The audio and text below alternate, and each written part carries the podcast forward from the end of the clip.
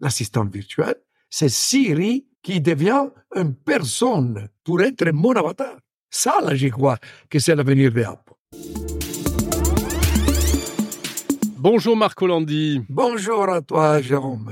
Merci d'être avec nous dans Monde Numérique depuis votre domicile du sud de la France. Et on va entendre évidemment à votre accent que vous êtes d'originaire encore plus du sud de l'Europe. Marc Hollandi, vous êtes à l'origine donc du World AI Cannes Festival, un, un festival consacré à l'intelligence artificielle qui va avoir lieu à Cannes très bientôt. On va en parler. Mais juste avant, j'aimerais bien que on s'intéresse un tout petit peu à votre longue carrière d'entrepreneur et de manager dans la tech. Vous êtes passé par de nombreuses entreprises et non des moindres. Vous êtes notamment passé chez Apple.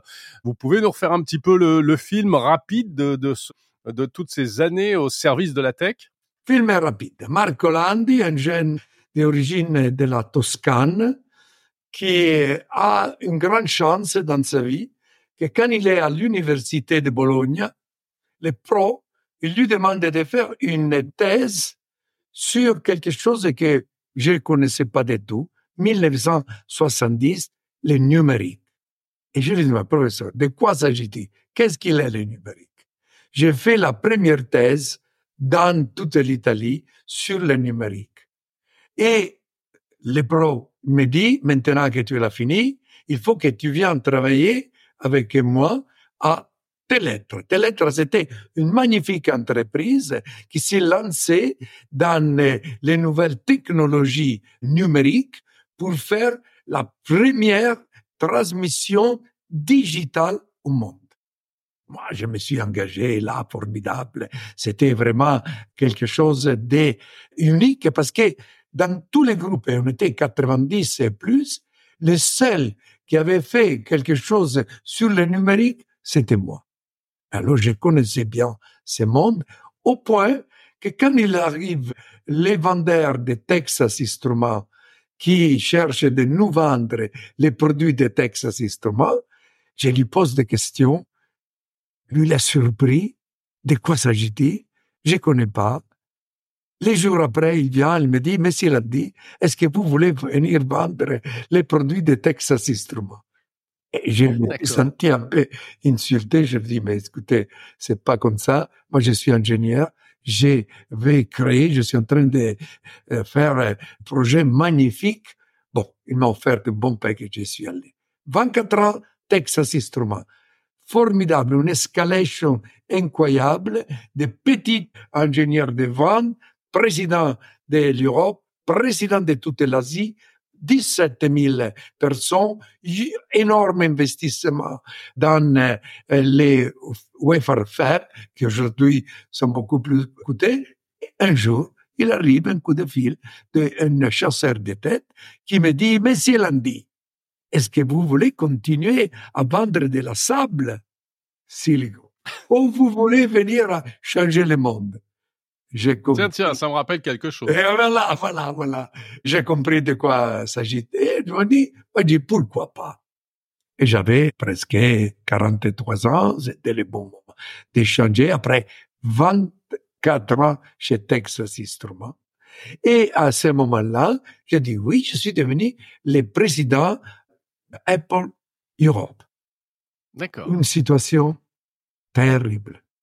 Il perdait 1993, 300 millions de dollars. Et eh oui, c'était pas le Apple d'aujourd'hui. enlevé les, les marges. J'ai couru le monde entier. 12 mois, j'ai l'amené à 100 millions de profits.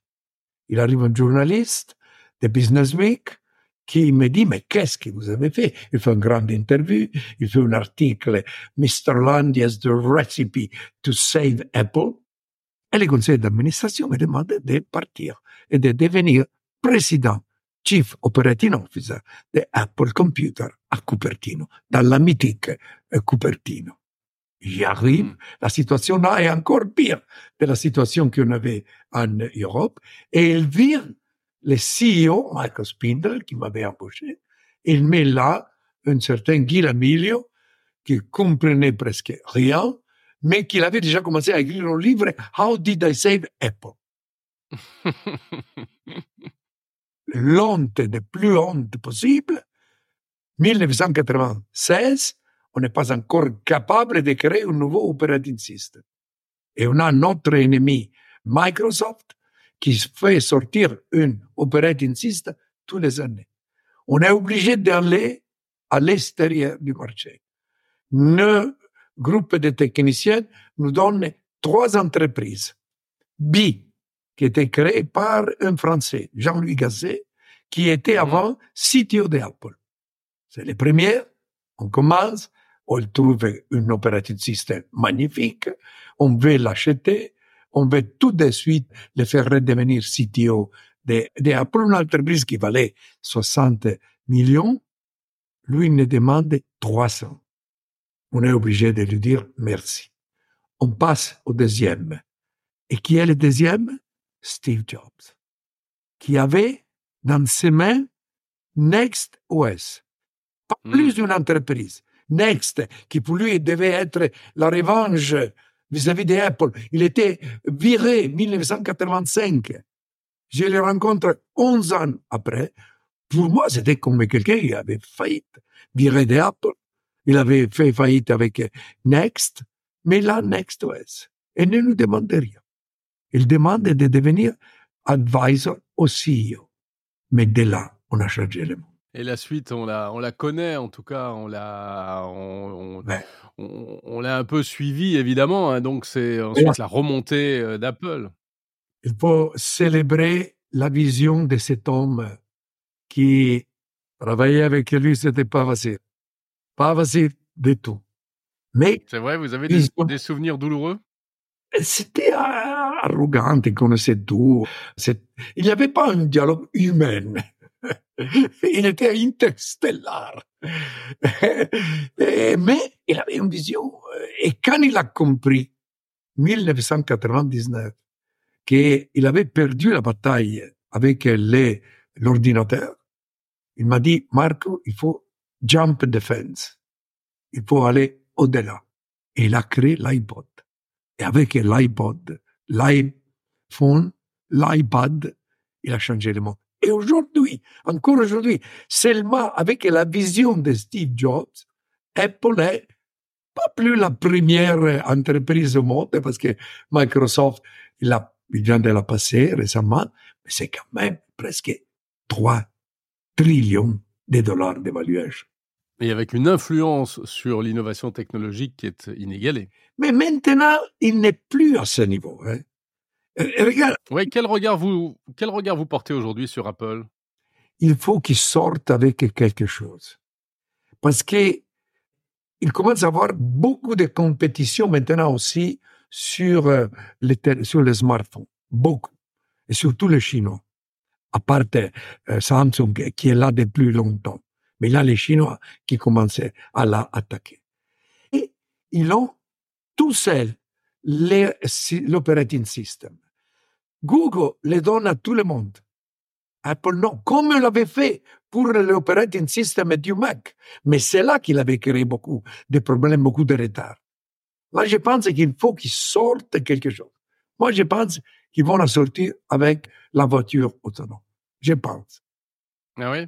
Et ça semble un peu. Je ne sais pas, euh, Jérôme, si tu as vu, mais à Scottsdale, il y a Waymo de Google, qui était complètement racheté de Google, tu commandes, la voiture arrive, tu la prends, et maintenant ils ont obtenu le permis de le faire circuler à San Francisco.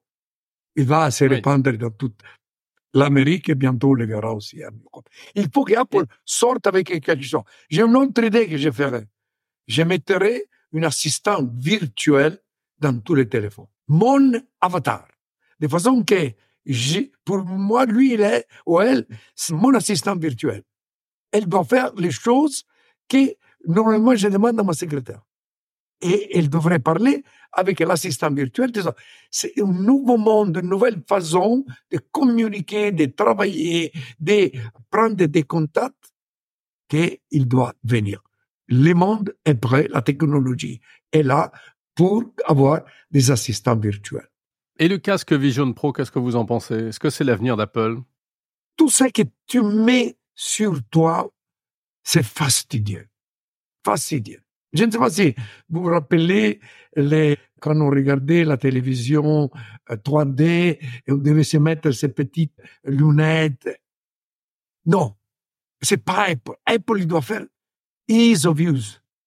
Beau, grand style, grande classe. Ça, c'était la vision de Steve Jobs.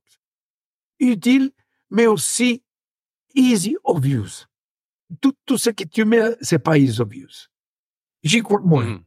Mais aujourd'hui, euh, Apple a alors à Siri, il y a la brique Siri assistant, mais qui a beaucoup vieilli, qui est pas très. Il, faut, il faut aller à l'autre génération, que c'est l'assistant virtuel. C'est Siri qui devient une personne numérique, mais qui devient mon assistante virtuelle et qui pourrait quand même avoir ma face pour être mon avatar, mon alter ego.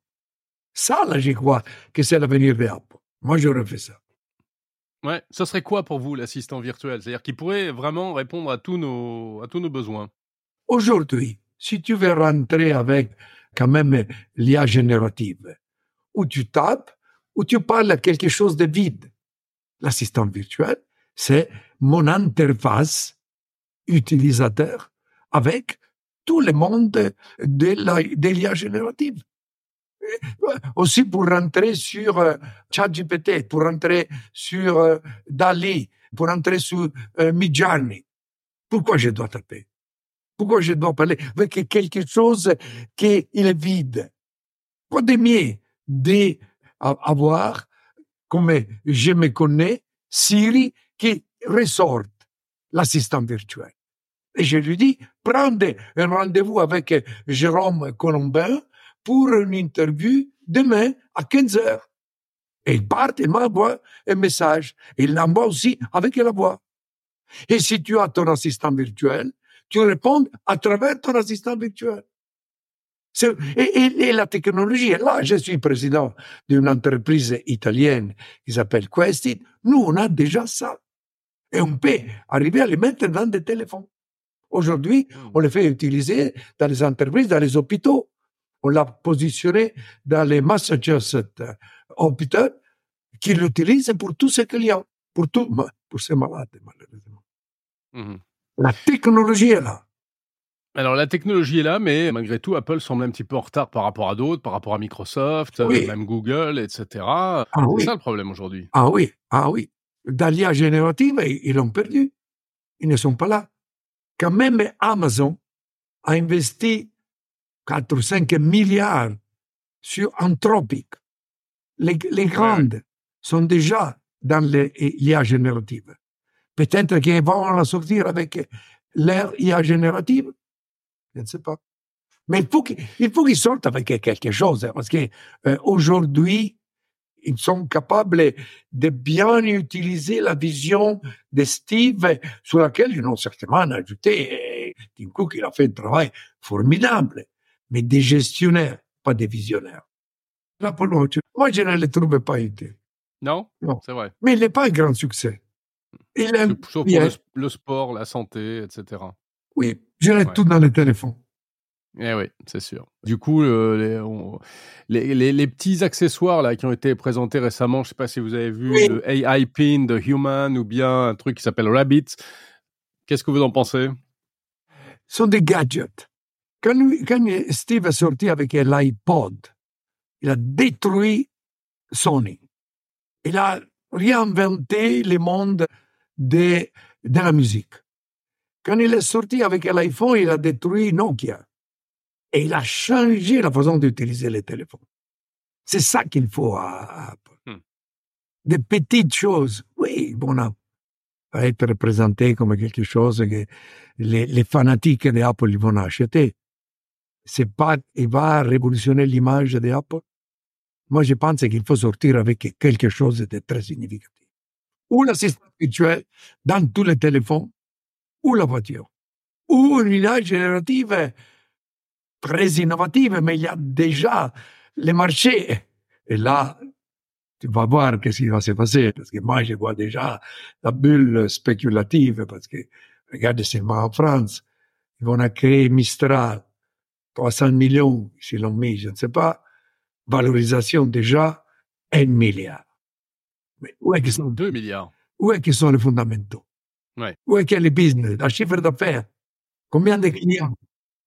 La suite de l'interview de Marco Landi consacrée à l'intelligence artificielle est à écouter sur le fil du podcast Monde Numérique, épisode en date du 7 février 2024.